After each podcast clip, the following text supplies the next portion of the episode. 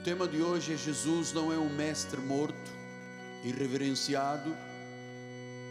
Diz assim o apóstolo São Paulo: Nele, digo, no qual fomos também feitos herança, predestinados segundo o propósito daquele que faz todas as coisas conforme o conselho da sua vontade.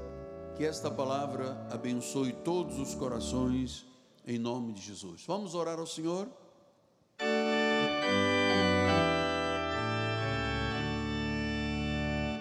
Senhor Jesus Cristo, chegamos ao momento mais esperado desta hora, o momento em que abrimos a palavra para estudar a palavra. Nós amamos a palavra, nós aprendemos a palavra, nós vivemos a palavra de Deus nesta congregação gigante. E sabemos, Pai, que este altar está chegando agora a todo o Brasil, mais de 5.500 municípios, mas também está chegando aos países de língua portuguesa, aos países lusófonos. E neste momento, Senhor, nós queremos interceder pelos presidentes do Brasil e dos demais. Oramos pelo nosso presidente Jair Bolsonaro, para que cada dia mais tenhamos a liberdade de pregar. Oramos pelo presidente de Portugal, senhor professor doutor Marcelo Rebelo de Souza. Oramos pelo presidente de Angola, sua excelência o general João Lourenço. O presidente de Moçambique, Felipe Niusi. O presidente do governo regional da Ilha da Madeira, doutor Miguel Albuquerque. O presidente regional dos Açores, José Manuel Bolieiro o presidente de Cabo Verde, Dr. José Maria das Neves, o presidente de Guiné-Bissau, senhor comandante Umaro Sissoko Embaló, o presidente, oh Deus, da República Democrática de São Tomé e Príncipe, Carlos Manuel Villanova. Oramos pelo presidente de Timor-Leste, Dr. Francisco Guterres, o presidente de Goa, o governador de Goa, senhor Sheridian Pillai, o ministro-chefe Pramod Swant, oramos pelo diretor principal, o principal dirigente de Macau, onde se fala português. Sim, Senhor, este homem que governa Macau, Senhor Ho Lat-Seng. Unimos agora, Senhor, nossa voz por todos esses países lusófonos, para que a palavra de Deus corra e seja glorificado o teu nome e almas sejam salvas, Pai, com a permissão que o Espírito Santo dará através dos seus presidentes. E agora, Senhor, eis-me aqui, com absoluta certeza de que em mim não há bem algum. Eu sou muito pequeno para esta obra tão grande que tu fizestes e fazes neste ministério. Estou aqui submetido absolutamente submetido ao Espírito de Deus. Usa-me, Pai. Aqui está uma congregação que precisa de ser pastoreada, cuidada, alimentada com pastos verdejantes. Então, Senhor, usa as minhas cordas vocais, a minha mente, o meu coração, para que esta palavra que nós tanto amamos, aprendemos e vivemos, seja semeada no coração de todos, em nome de Jesus. E a igreja diga amém, amém e amém. Muito obrigado, meu profeta. Meus amados irmãos, minha família, santos preciosos, eleitos segundo a presciência, a soberania de Deus, a prognoses do Senhor, meus filhinhos na fé. Eu creio que todos os sermões, as mensagens que eu prego neste altar, que nós pregamos neste altar, os bispos, todas elas são parte de um plano perfeito de Deus. E nós reconhecemos, conforme Paulo ensinou aos Efésios, que nós somos herança predestinados segundo um propósito. E que todos os propósitos de Deus são segundo o conselho da sua vontade. Então, o primeiro sentimento que eu quero lhe passar é que se tudo o que acontece, os propósitos que acontecem em nossa vida, são segundo o conselho da sua vontade, significa que nós servimos a um Deus soberano. Diga, o meu Senhor é um Deus soberano. E essa é a nossa esperança, essa é a nossa fé.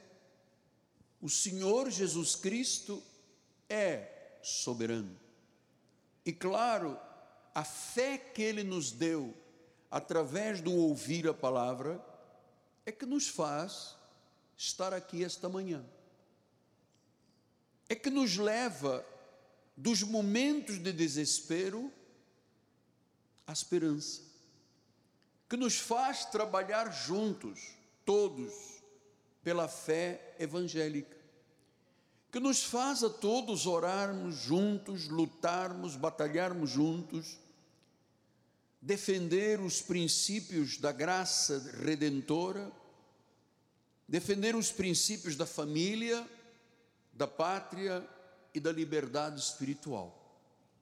Nós acreditamos num Deus soberano. O profeta Daniel, no capítulo 2, versículos 34, 35 e 45, ele diz: Quando estavas olhando, uma pedra foi cortada sem o auxílio de mãos, feriu a estátua nos pés de ferro e de barro e os esmiuçou. Então foi juntamente esmiuçado o ferro, o barro, isto é uma profecia, o bronze, a prata, o ouro, os quais fizeram como palha das eiras no estio, e o vento os levou e deles não se viram mais vestígios. Mas a pedra que feriu a estátua se tornou em grande montanha que encheu toda a terra. Uma pedra de esperança. Quem é esta pedra? 1 de Pedro 2,6 disse: Pois isso está na Escritura. Eis que ponho em Sião, igreja, uma pedra angular uma pedra de sustento. E diz que ela é eleita, é preciosa, e quem nela crer não será de modo algum envergonhado. Isso não faz bem ao teu coração? Diz que esta pedra, que é Jesus, não permite que nenhum de nós seja envergonhado. Depois ele diz no versículo 7 e 8: Para vós outros, igreja, né, para os que creem, ela é preciosidade, mas para os descrentes, a pedra que os construtores rejeitaram, essa veio a ser a principal pedra angular, versículo 8, pedra de tropeço e rocha de ofensa. Quem é, ou quem são as pessoas que olham para Deus, para Jesus e, e, e, e pensam que, ela, que Ele é um Deus morto, apenas reverenciado. Os que tropeçam na palavra, aqueles que são desobedientes, que esta pedra é pedra de tropeça, é rocha, tropeço, rocha de ofensa para os desobedientes, ou seja, aquelas pessoas que foram por Deus postas para a desobediência. Isso é incrível. Nós temos um Deus soberano que faz como quer, quando quer e com quem quer. Ele tem um tempo, ele tem um modo. 1 Coríntios 10, 4 diz que beberam da mesma pedra espiritual, porque bebiam de uma pedra espiritual os que seguia, e a pedra era Cristo. Diz que esta pedra nos dá refrigério, nos dá de beber. Quer dizer, nós bebemos de uma fonte que é o Espírito Santo, e esta água refrigera, esta água transmite vida, esta água satisfaz a sede, esta água dá vida à alma. A pedra, a rocha é Jesus Cristo. 1 Samuel 2,2 diz: Não há santo como o Senhor, porque não há outro além de ti, não há. E também não há uma rocha, né? e rocha não há nenhuma como nosso Deus. Então, nós estamos no lugar certo, no caminho certo, com o único Deus certo, com a palavra certa, porque não há outro. Sim, mas apóstolo, mas o senhor tem que pensar que existem deuses das nações e que os seus profetas são chamados de deuses. Sim, nós temos por um princípio respeitar a humanidade e a todos. A igreja tem um padrão de respeito. Mas nós proclamamos as virtudes do reino e acreditamos que só existe um único Deus, uma única rocha, um único Senhor e que não há outro. Durante 21 anos da minha vida, eu servi aos deuses católicos. Eu estava literalmente preso a São Judas Tadeu, pensando que era Deus, a Nossa Senhora de Fátima, e até cria na infalibilidade papal, vendo como Deus nesta terra. Puro e ledo engano. Só Jesus é Deus. Só Jesus é a pedra, só Jesus é a rocha. E diz em Isaías 32, 2: Cada um servirá de esconderijo contra o vento, de refúgio contra a tempestade, de torrentes de águas em lugares secos e de sombra de grande rocha em terra sedenta. Vê Jesus, é o nosso esconderijo no dia do vento. E eu sei que, por experiência própria, todos nós, às vezes, ou em algum momento da vida, somos açoitados por ventos. É um problema de família, é um problema de finanças, é um problema social, é um problema econômico, empresarial, mas diz que nós temos uma rocha que nos esconde no dia do vento. Um refúgio nas horas das tempestades. Águas, quando vivemos momentos secos. Sombra, quando estamos sedentos. Então, nós estamos aqui criando uma imagem de quem é o Deus a quem servimos. Ele é uma pedra, ele é a rocha, ele é a nossa segurança. A rocha, o Cristo, é o único Deus. Cristo é o manancial da nossa vida espiritual. Ele é o doador da vida. Ele é o sustentador da nossa vida. Sua sabedoria é como uma rocha segura. Ele já tinha ensinado sobre os fundamentos, ele disse: há pessoas que constroem sobre a rocha outros constroem sobre areia. Quando se constrói a vida sobre esta pedra, esta rocha, Jesus, diz que vêm os ventos, vêm as chuvas, os rios transbordam, mas graças a Deus que a casa se mantém de pé. Agora, quando a pessoa constrói a sua vida espiritual a seu modo próprio, ou em algum caminho, ou por alguma palavra, que não é o esconderijo, a rocha, a água, a verdade, o caminho e a vida, diz que vêm os ventos com ímpeto, vêm as águas, os rios transbordam, as chuvas caem, e diz que é grande a ruína. Então, amados, não há maior esperança possível nesta terra do que acreditar, do que crer que Jesus Cristo ressuscitou de entre os mortos, venceu a morte e ele disse: a morte está vencida. Não há esperança maior nesta terra. O apóstolo Paulo, quando escreve a 2 de Coríntios 13, 4, nós estamos falando de livros da Bíblia, estamos falando em particular da mensagem de Paulo, o evangelho da incircuncisão que Deus revelou a Paulo para aqueles que não têm sangue de Israel, são chamados de gentios. Éramos gentios, agora somos do Senhor. Então há uma palavra específica, as 14 epístolas de Paulo.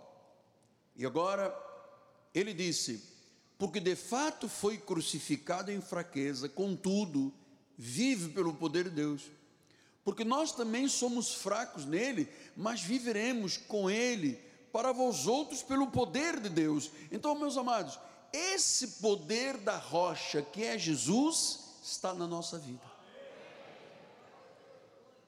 Está na nossa vida. E nós temos que ter isto como uma coisa muito clara na nossa mente.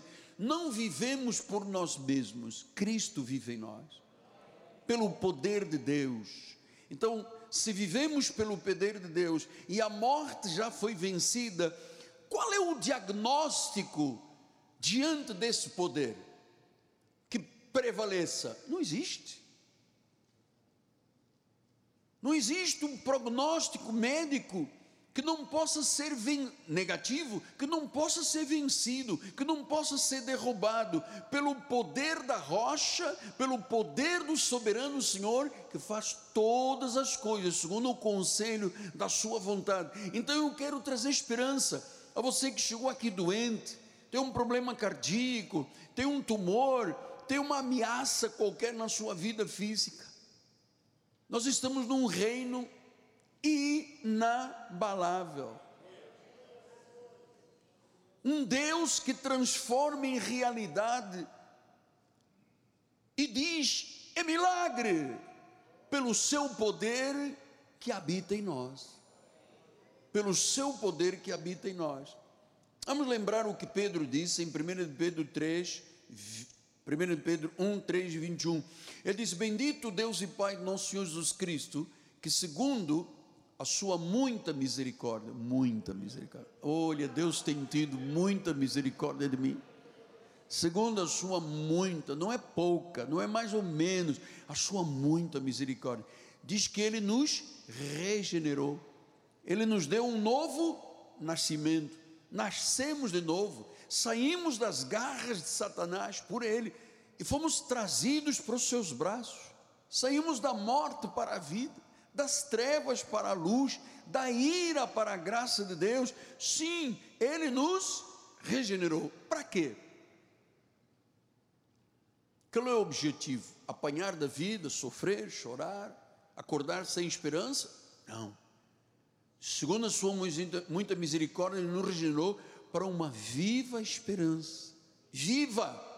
Não é a esperança dos poetas que dizem, oh, a esperança está morta. Uma viva esperança mediante a ressurreição de Jesus dentre os mortos. Então, nós neste ministério cremos na vida, acreditamos na morte, no sepultamento e na ressurreição de Jesus. Tudo isso para quê? Para uma viva esperança.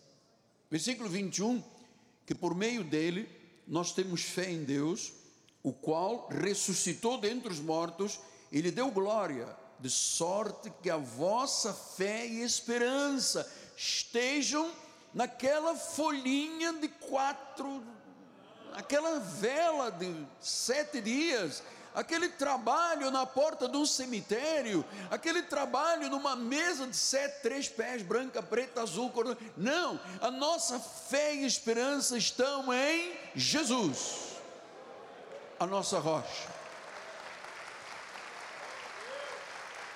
A nossa rocha.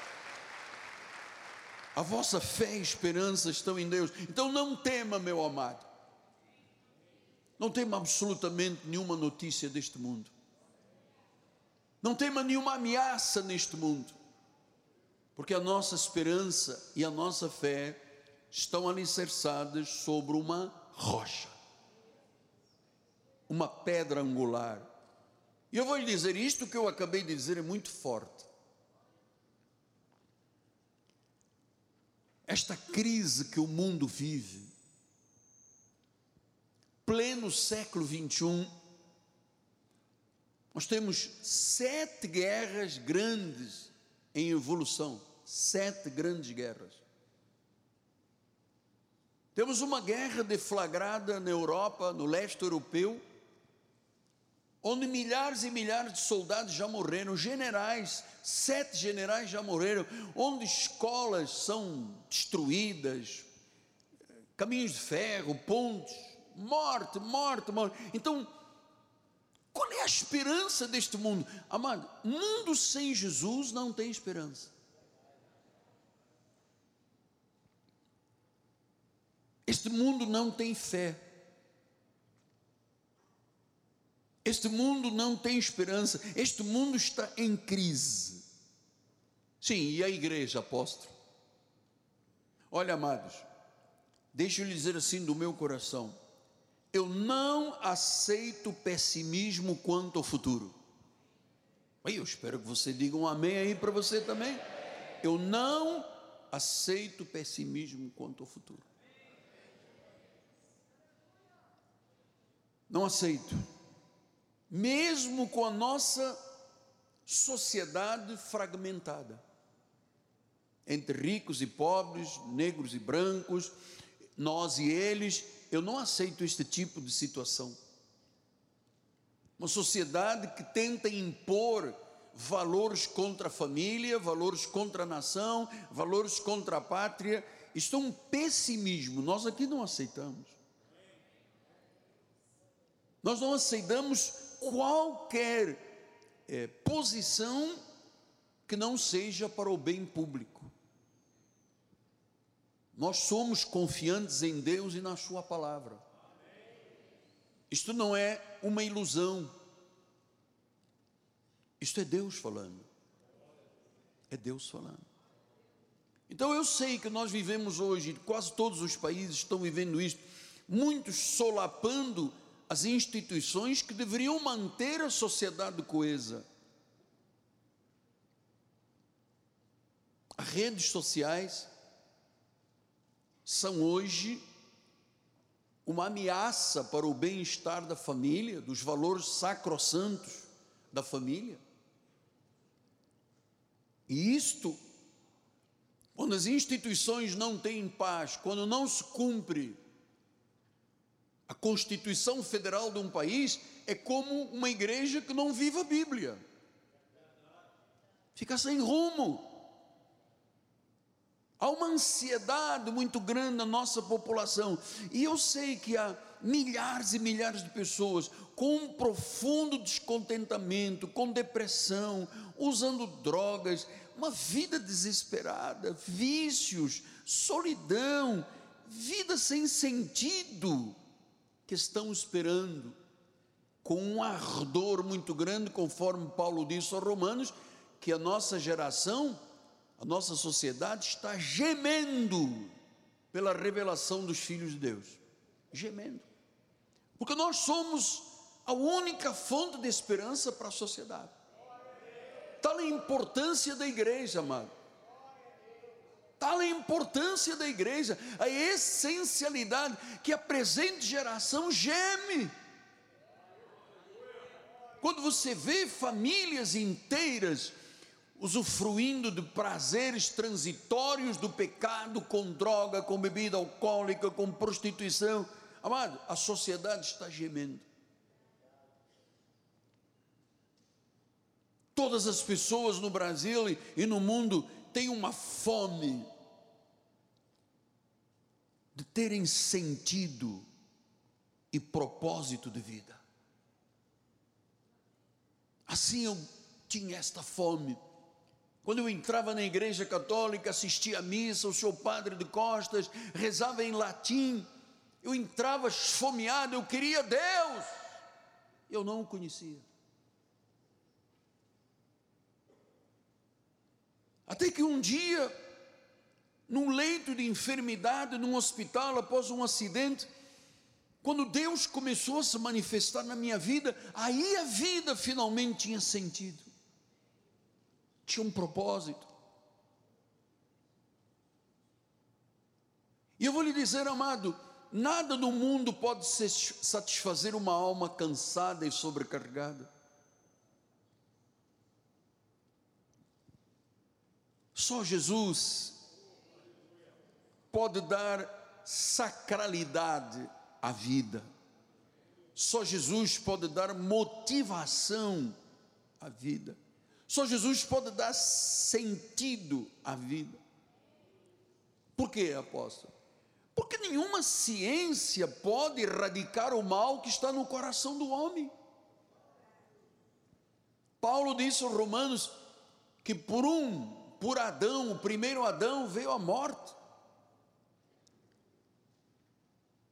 E que foi preciso vir um segundo Adão, Jesus, para trazer vida. Vejam, amados, é, sem Jesus, a crueldade dos homens. Sem Jesus há preconceito racial. Sem Jesus há arrogância, há orgulho, a desonestidade, há egoísmo, a corrupção. Sem Jesus há os que empurram as pessoas para baixo. Só Jesus oferece esperança. Só Jesus oferece esperança. Só Ele orienta a vida física e a vida para a eternidade. Então ele diz que nós somos pessoas da fé e da esperança. E é muito interessante ele falar um pouquinho desta palavra esperança, porque ela vem de uma palavra grega. Você sabe que nós gostamos de acrescer as nossas mensagens os originais.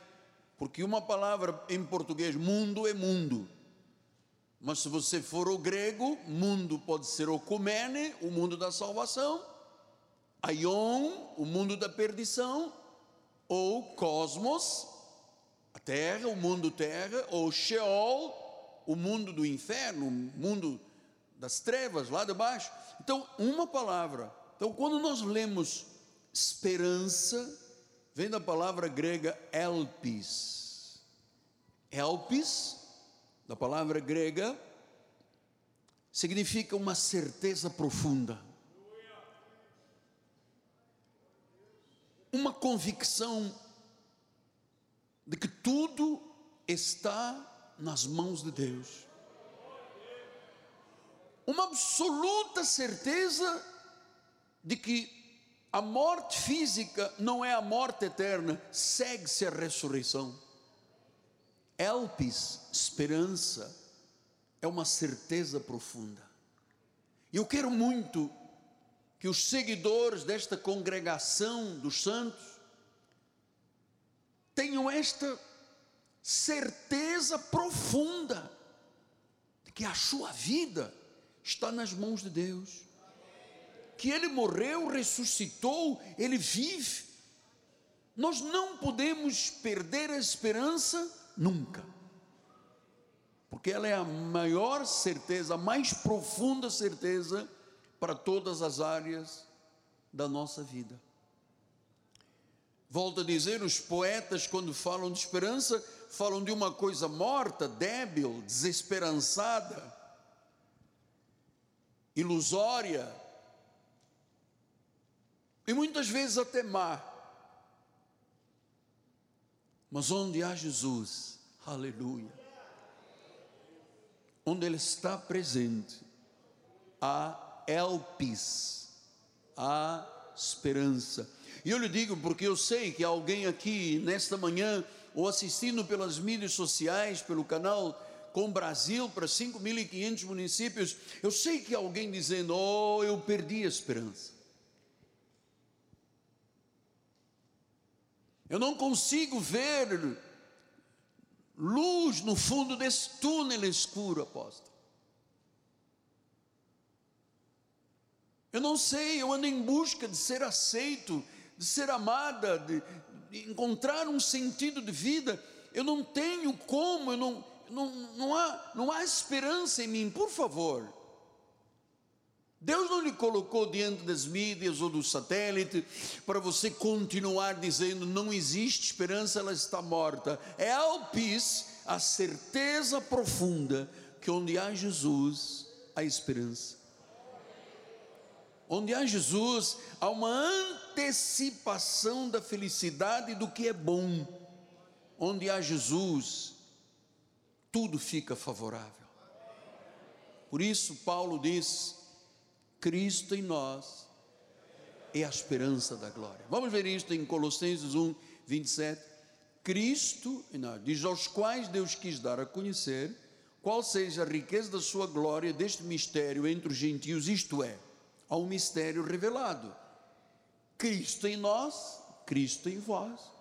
É a elpis da glória, é a esperança, é a certeza profunda de que Ele está no controle da nossa vida.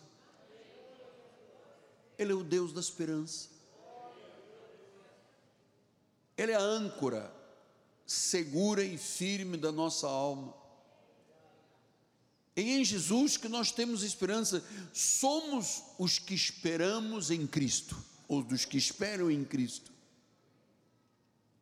Às vezes vem uma aflição, uma provação, uma prova de fogo ardente, mas Ele é Elpis, Ele é a esperança do milagre e da cura. Então, quando você tem uma esperança baseada na palavra, baseada em Jesus Cristo, isto é vital para a sua vida. É vital.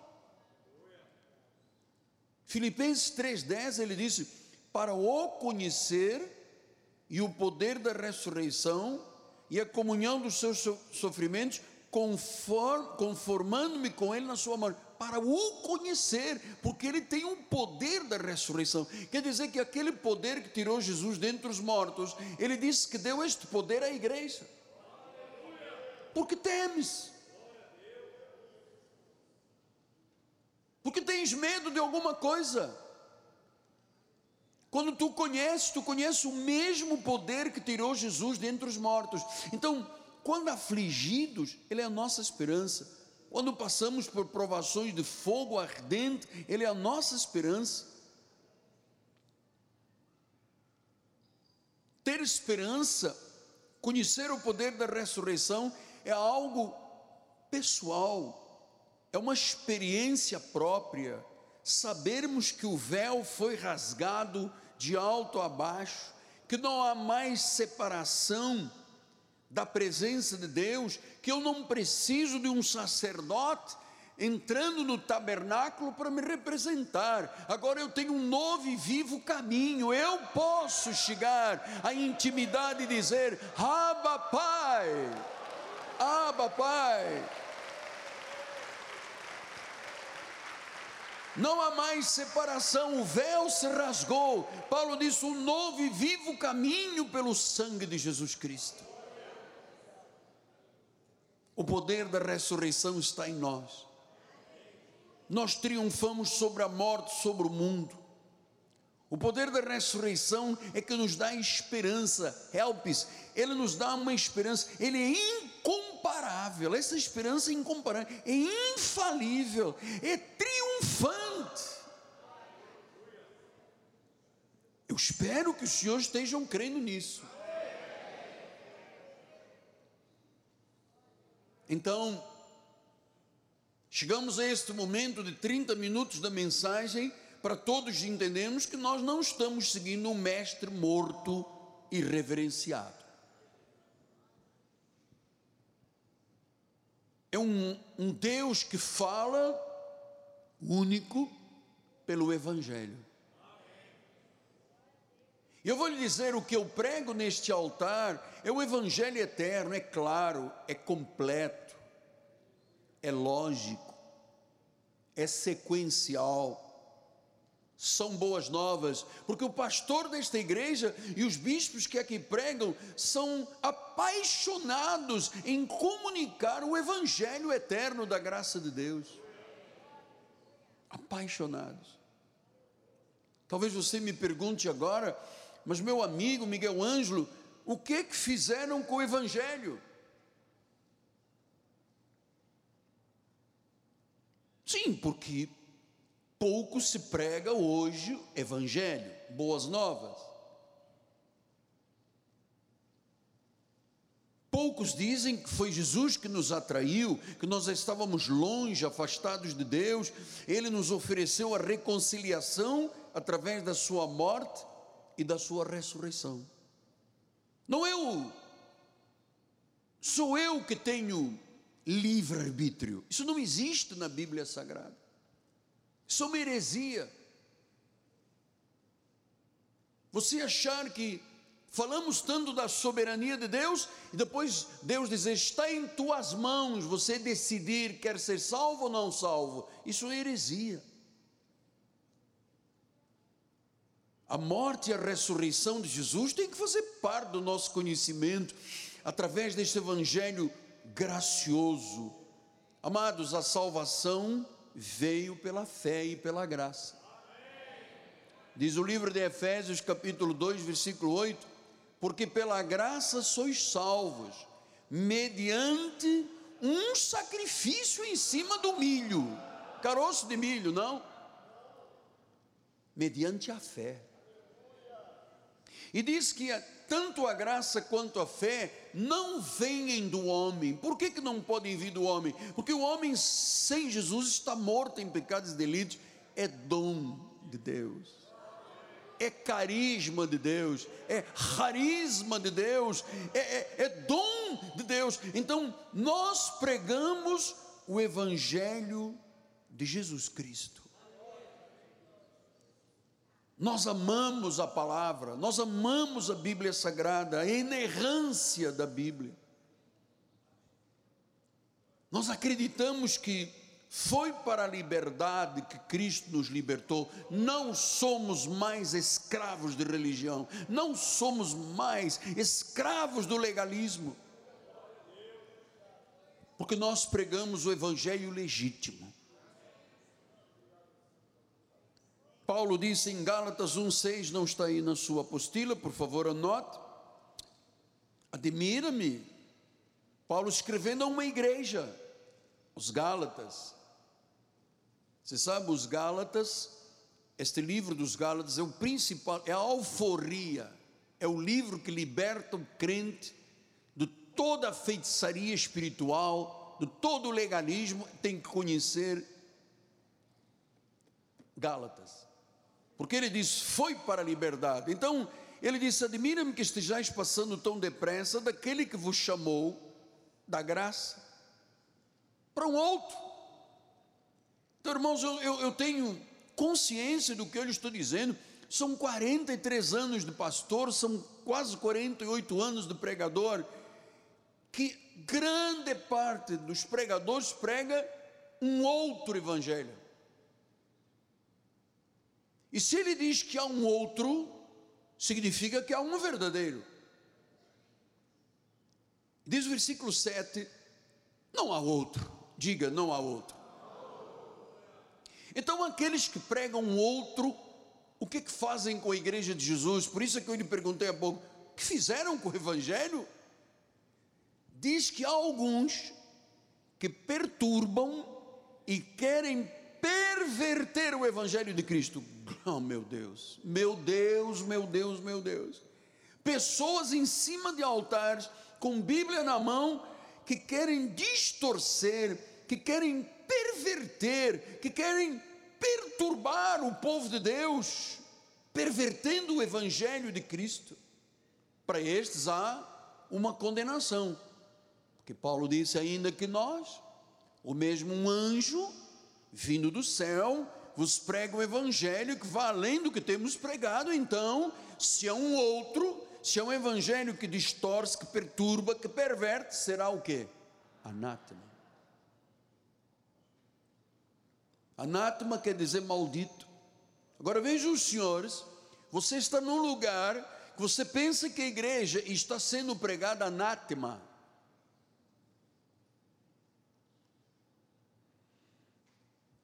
Pastor, dá um exemplo de que não há outro. Bom, estou dizendo não há outro porque a Bíblia diz que não há outro. Já é a principal defesa do Evangelho. Mas você sabe o que, transformado foi o Evangelho hoje em dia? O Evangelho hoje em dia é como autoajuda. Nada tem a ver com o Evangelho. Dê cinco passos para você ser rico. Se você nunca for dizimista, ele garante, você não tem a bênção de Deus nas suas finanças. Pode dar 5, 10, 15, 20, pode ir daqui até a praia da Baga, nadar até as cagarras, você nunca será abençoado. Mas a autoajuda diz que sim. Quatro passos para vencer o diabo. E o diabo foi vencido na cruz do Calvário. Quando Jesus fez maldição, castigo, dor, esta maldição, esse castigo, essa injustiça, para que nós fôssemos tornados justos. Então, nada do que eu faço altera o que Deus já fez. Então, nós temos hoje algo sendo dito às igrejas, na grande maioria, que não é o verdadeiro, é o outro. Romanos 1,16 diz: Eu não me envergonho do Evangelho. Diga assim alto: Eu também não. Porque se você se envergonha do Evangelho, meu Deus, o que será a nossa vida? Eu não me envergonho do Evangelho. Onde eu vou, eu digo: eu sou pastor, eu sou crente, eu amo Jesus, eu amo a Bíblia, a fonte de referência, minha bússola é a palavra de Deus. Eu não oculto isto. Quem disse eu também? Nós então os dois, quem mais? Quem mais? Então todos nós, é a congregação divina. Diz, não me envergonho. Por que, que eu não tenho que ter vergonha? Porque o Evangelho é o poder de Deus para a salvação de todo o que crê. Pode ser judeu, pode ser grego, pode ser o que nós somos, latinos, brasileiros, portugueses.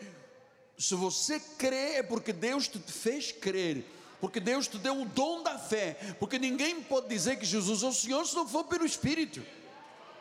Então, se eu creio alguma coisa extraordinária, sobrenatural, incrível, fantástica, chegou à minha vida, o Espírito de Deus. Aleluia. Eu não me envergonho do Evangelho. Ele é o poder de Deus para todo aquele que nele. Primeiro o judeu, depois o grego. Então, amados, é muito difícil hoje, e digo isso, nós estamos aqui diante dos bispos, de pastores, de líderes. Eu vou lhe dizer, é muito difícil você encontrar hoje evangelho, evangelho, sem estar misturado com evangelho, evangelho. Eu estava lendo algumas pesquisas ontem, aliás, sexta-feira, é, sobre. Fizeram uma grande pesquisa entre as megas igrejas dos Estados Unidos e muitos lugares do mundo. E esse instituto chegou à conclusão que pregar boas novas da salvação, depois de pesquisa nas megas igrejas, nas principais do mundo inteiro, só 6% 6% das igrejas pregam o evangelho legítimo. Não é o outro, é o evangelho. Significa então que isto é muito grave. Porque 94% não pregam. Pregam um outro que perverte, que perturba, que distorce. E as pessoas, tadinhas, às vezes sacrificando a vida, e depois terminam a vida e não são salvas, porque a salvação vem pelo poder do Evangelho.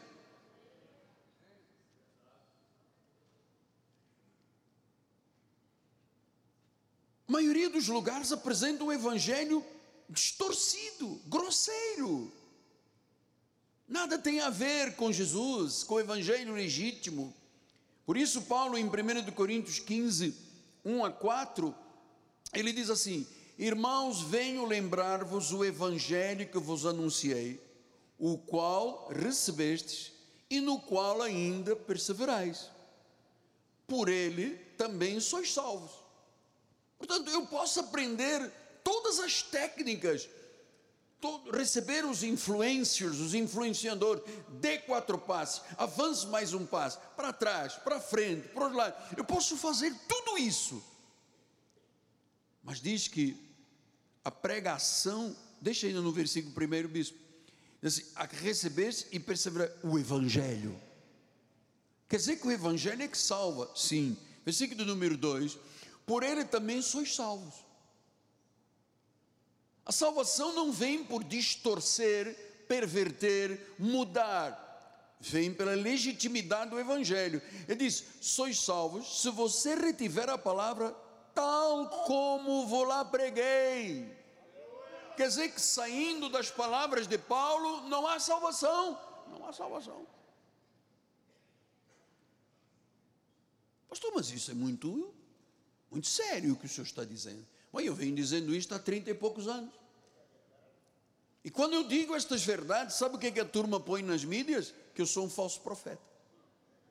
Porque eu estou falando a verdade. Se eu distorcesse, pervertesse e perturbasse, talvez nós tivéssemos 500 milhões de pessoas na igreja no mundo inteiro. Mas eu não posso fazer isto, o meu chamado é para pregar o Evangelho. Tal como vou lá preguei. Ou seja, a legitimidade do Evangelho que salva está Claro que eu encontro na Bíblia diversas pérolas e diversos exemplos, na Bíblia toda, mas especificamente para o povo de origem gentílica, está nas 14 epístolas de Paulo. Então ele diz: se você retiver a palavra tal como eu preguei, não pode perverter, não pode distorcer, não pode botar lá um negocinho. Senão você crê em vão. Versículo número 3. Antes de tudo, então, Paulo está dizendo: o mais importante, o primordial, antes de tudo, vos entreguei o que também recebi. Amado, isto aqui você tem que conhecer isto aqui, olha só. Que Cristo morreu pelos nossos pecados, segundo as Escrituras, versículo número 4, e foi sepultado e ressuscitou ao terceiro dia, segundo as Escrituras. Portanto, se eu não tiver essa elpis, essa esperança de que Cristo morreu, viveu, morreu, foi sepultado, ressuscitou, se eu não conhecer isto aqui, eu não sou salvo. Agora venha me dizer, estou aqui há 40 minutos mostrando na Bíblia Sagrada, onde pode haver equívoco nisso aqui. Estamos mostrando, preto no branco, o livro, a Bíblia, estamos transmitindo aqui no telão para você dizer: antes de tudo, olha, você pode conhecer o que for de influência para trás, para frente, dá passo, não dá passo, pense. A lei da atração, agora atração, atração, atração, a lei da atração. Você pode conhecer todas as leis, mas para você ser salvo, o Evangelho tem que ser claro: Cristo morreu, Cristo ressuscitou, segundo as Escrituras, Cristo está vivo. Você pode dar um glória a Deus aí? Antes de tudo, então o Evangelho é a principal preocupação do coração de Deus. Principal preocupação do coração de Deus. O que, que ele disse? Jesus disse aos judeus: ide por todo mundo pregai o Evangelho. Quem crer é salvo, quem não crer já está condenado. Amado, nós fazemos aqui um esforço tremendo nesta igreja. Nós não temos verbas para nos ajudarem.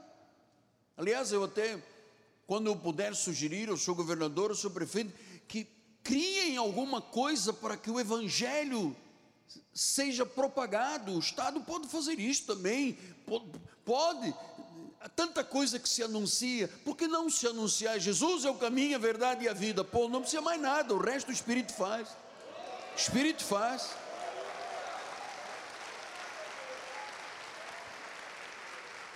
Eu amo o Evangelho, eu sou apaixonado pela Bíblia, eu, eu amo pregar, por quê? Porque eu sou fruto desse Evangelho, senão eu já estaria morto ou seria condenado na igreja romana e para o inferno, ao lago do enxofre, onde haverá sofrimento eterno, porque eu não conhecia o Evangelho. Sabia rezar, sabia rezar rosário, conhecia todas as doutrinas, mas não conhecia o Jesus maravilhoso. Não conhecia porque ele se revela pela palavra. Então a principal preocupação do coração de Deus é que se prega a palavra. Todas as vezes que se chega aos dias de pagamento dos, do, do, do, rádios, televisões, rede internacional. O meu coração diz: Meu Deus, mas. E sempre o Senhor me disse: o coração da tua igreja, da igreja, Cristo vive, né? que Deus deu para administrar, porque é dele. O coração desta igreja só estará pulsando enquanto o Evangelho for pregado. Senão, a igreja morre. Sim, mas apóstolo, nós poderíamos para atrair pessoas botar um rock, um sambinha, um pagode, alguma coisa para enganar as pessoas. Eu, amado, você não conta comigo para nada disso. Eu quero dormir sossegadinho ao lado da minha patroa, acordar de madrugada. Não quero nenhuma ligação com o mundo, nenhuma. E não quero nenhuma ligação com quem tem o espírito do mundo. Não posso, olha, a vida passa, amado. Eu não posso perder um minuto mais da minha vida, de tantos minutos que eu já perdi. Que viver com sabedoria, aproveitar as oportunidades de Deus, ser o herói da minha história, ser decidido, ser um homem perseverante.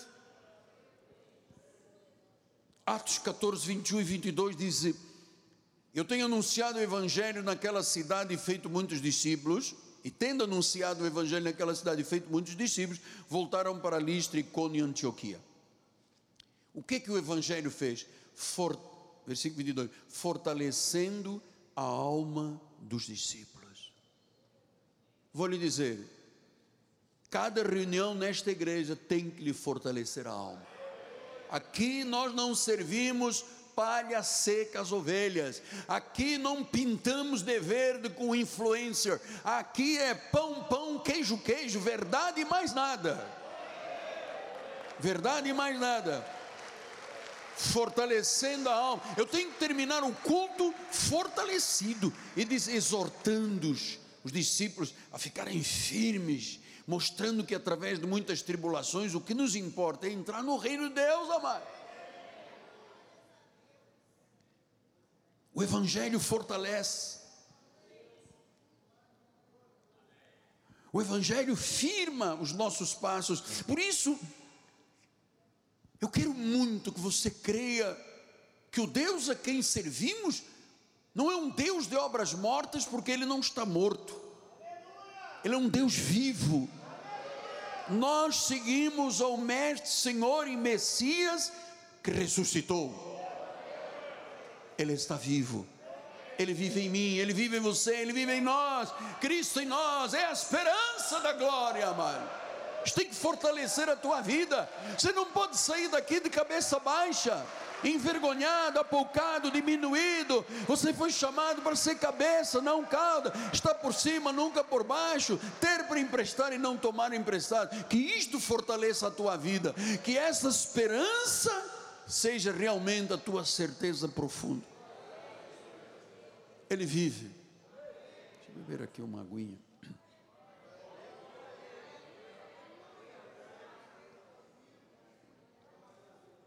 Sabe que eu antes do culto eu pensei, bem, hoje eu tenho que poupar a minha voz. Não dá porque não sou eu que falo. Ele é vivo.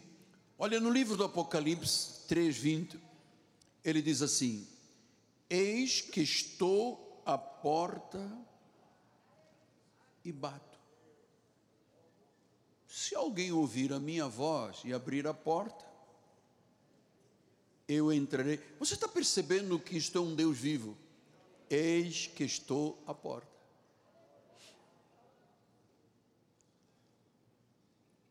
Se você ouvir a minha. Você, não, você tá, é uma interlocução entre duas pessoas vivas.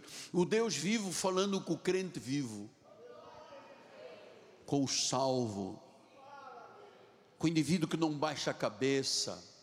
O indivíduo que tem sonhos e vai atrás dos seus sonhos. Não se acovarda ele disse: Olha, quem está à porta sou eu, o Deus vivo. Leonel Rich, isso faz bem ao teu coração. Ui, você não imagina o que faz ao meu coração.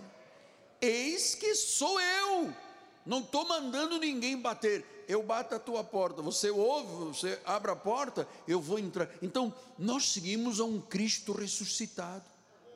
O ressurreto está conosco. Nós temos uma comunhão pessoal e real com Deus. Por causa da ressurreição. Por isso é que eu lhe disse: se você não crê na vida, morte e ressurreição de Cristo, você não pode ser salvo. Mas eu aprendi a dar quatro passos. Ui, manda para trás, irmão. Quatro passos não resolvem. O que resolve é o poder de Deus para a salvação, que é o Evangelho. E o Evangelho ensina que Cristo viveu, Cristo morreu, Cristo ressuscitou, Cristo está sentado no trono à destra, no pleno poder e autoridade de Deus. Pastor, o senhor tem esperança nisso? Real peace, profunda.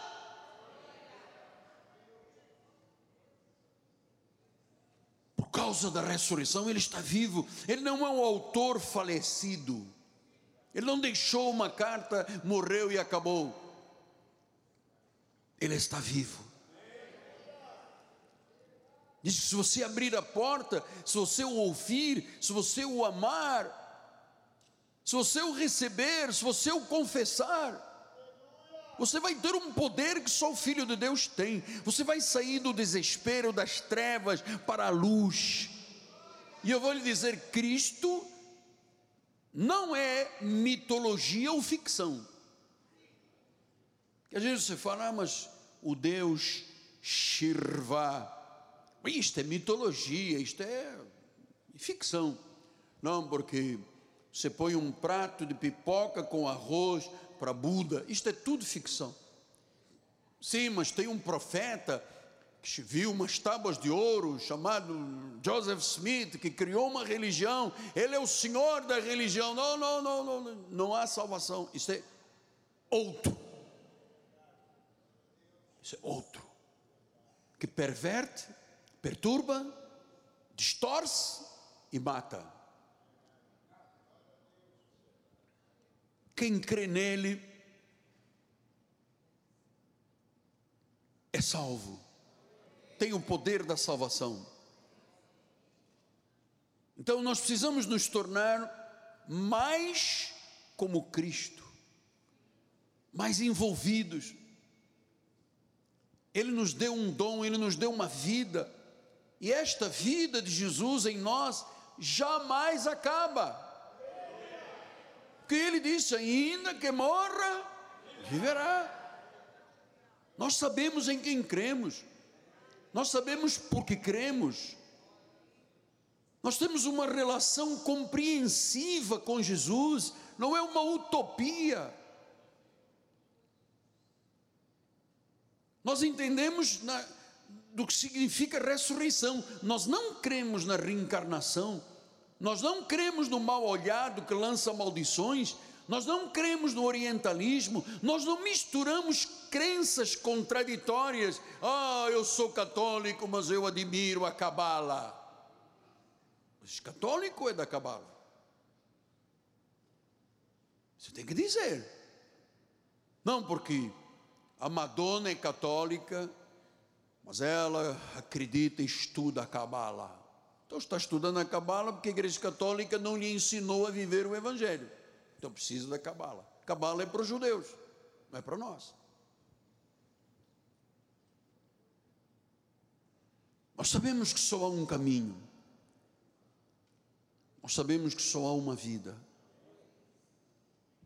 E nenhuma religião leva a vida. Ele é soberano. Ele não é um Deus imaginário. Barba branca, Papai Noel. Não. É um Deus que diz a Bíblia não tem injustiças. Ele tem misericórdia de quem quer ter misericórdia.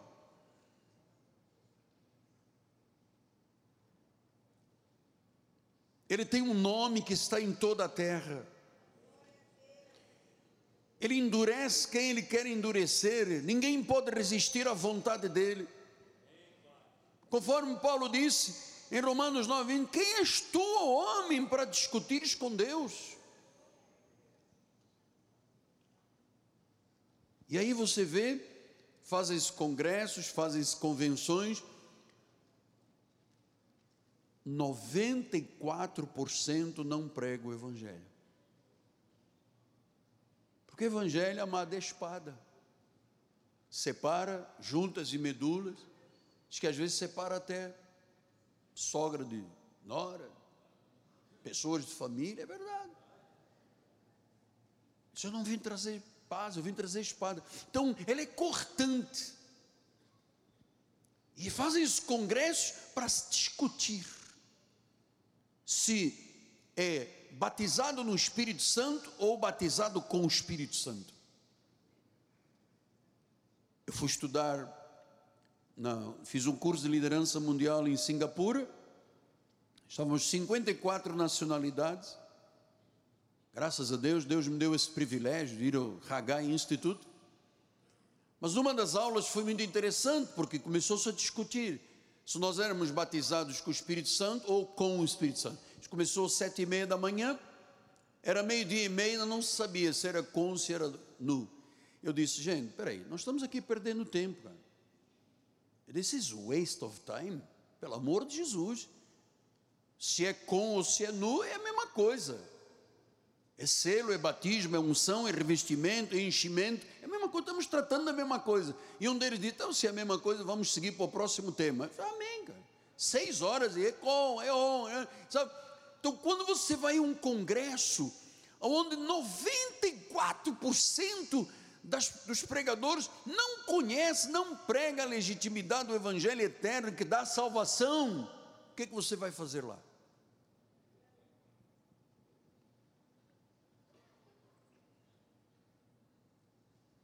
Ele é soberano, ele tem o direito de fazer como quer e com quer. Ah, e se alguém te disser o contrário, fuja desta pessoa, não lhe dês boas-vindas em casa.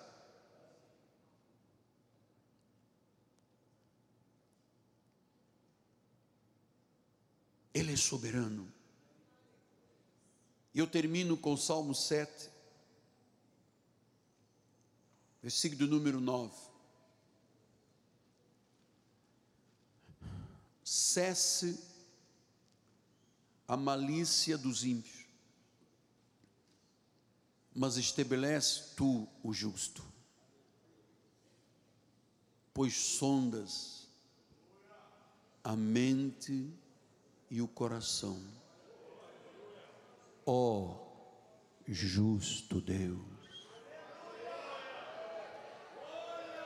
sondas, ele, ele, ele ele conhece. O que ninguém conhece de mim, Ele conhece. Ele sonda a mente. Ele sonda o coração. Porque Ele é justo. Pai amado e bendito. Servimos a um Deus vivo. Senhor de senhores Rei de Reis. Tu és pedra de tropeço para o desobediente, mas tu és rocha eterna para o que crê. E nós cremos que o nosso Redentor vive e que por fim se levantará sobre a terra. O Deus cujos olhos passam por toda a terra. O Deus que busca os verdadeiros adoradores, aqueles que o adoram em espírito, mas com a verdade. Sim, Deus. Adoram com espírito e em verdade. E tu estás aqui, Senhor, passando os teus olhos por esta congregação. E eu sei, Senhor, que ninguém pode sair daqui esta manhã, nem desligar as mídias, nem o canal com Brasil, nem a rede internacional, não podem desligar, porque Deus quer te salvar. Você acabou de ouvir o Evangelho, o Evangelho da salvação. E eu lhe digo: entregue a sua vida a Jesus. Entregue a sua vida a Jesus. Rendas perante Ele. Sua vida só terá sentido, razão, existência, se Jesus for o teu Senhor. A Bíblia diz que se eu confessar com a minha boca e crer com o meu coração que Ele morreu, ressuscitou e é o Senhor, eu sou salvo. Algo sobrenatural acontece na vida, um novo nascimento, um novo nascimento. Que neste momento o Espírito Santo de Deus esteja operando, esteja operando, Pai, para que na vida daquele homem que está aqui dentro, esta mulher, este jovem, que nunca tinham tido uma decisão peremptória e taxativa, uma rendição. Por isso tantos problemas, por isso tantas lutas, por isso não tens descanso, por isso não tens elpes, não tens esperança, convicções profundas. Mas se tu entregares a tua vida a Jesus, porque foi Ele que te atraiu a este lugar. Se tu creres que Ele morreu e ressuscitou, se tu creres que Ele vive, que nele não há injustiça, e que Deus teve misericórdia para com tua vida, então tu és salvo. Diz com os teus lábios, crê com o teu coração, crê com o teu coração, em o nome de Jesus. Amém, amém e amém. Graças a Deus. A Ele a honra, o louvor e a glória para sempre. Vamos ficar de pé, nossa bispa Primaz vai dar a bênção final. Quem puder ficar mais um minuto, nós vamos cantar um hino. Os que tiverem que sair para o Dia das Mães, por favor, fiquem em liberdade. Bispa, palavra final. Glória a Deus, levante as suas mãos. Obrigada, Senhor, por esta palavra tão poderosa, Senhor, que caiu nos nossos corações e já está germinando, Senhor. Obrigada, Jesus, porque tu estás vivo, tu reinas, Senhor. Reina em nós, Pai. Nós te louvamos, Pai. Nós te louvamos porque tu já entraste nas nossas vidas, mudaste, Senhor, o nosso destino e o nosso destino é vitorioso, Pai. Senhor, põe agora os teus anjos que nos guardem, que nos levem, que nos livrem de todos os males, Pai. Senhor, qualquer fortaleza, qualquer artimanha, qualquer ardil do inimigo já caiu por terra, porque sobre a nossa vida não vale encantamento, Senhor. Nós saímos daqui para ter uma semana abençoada, onde veremos sinais, prodígios e maravilhas, em nome de Jesus. Graça e paz. Saia daqui feliz, porque Deus te escolheu para a vitória.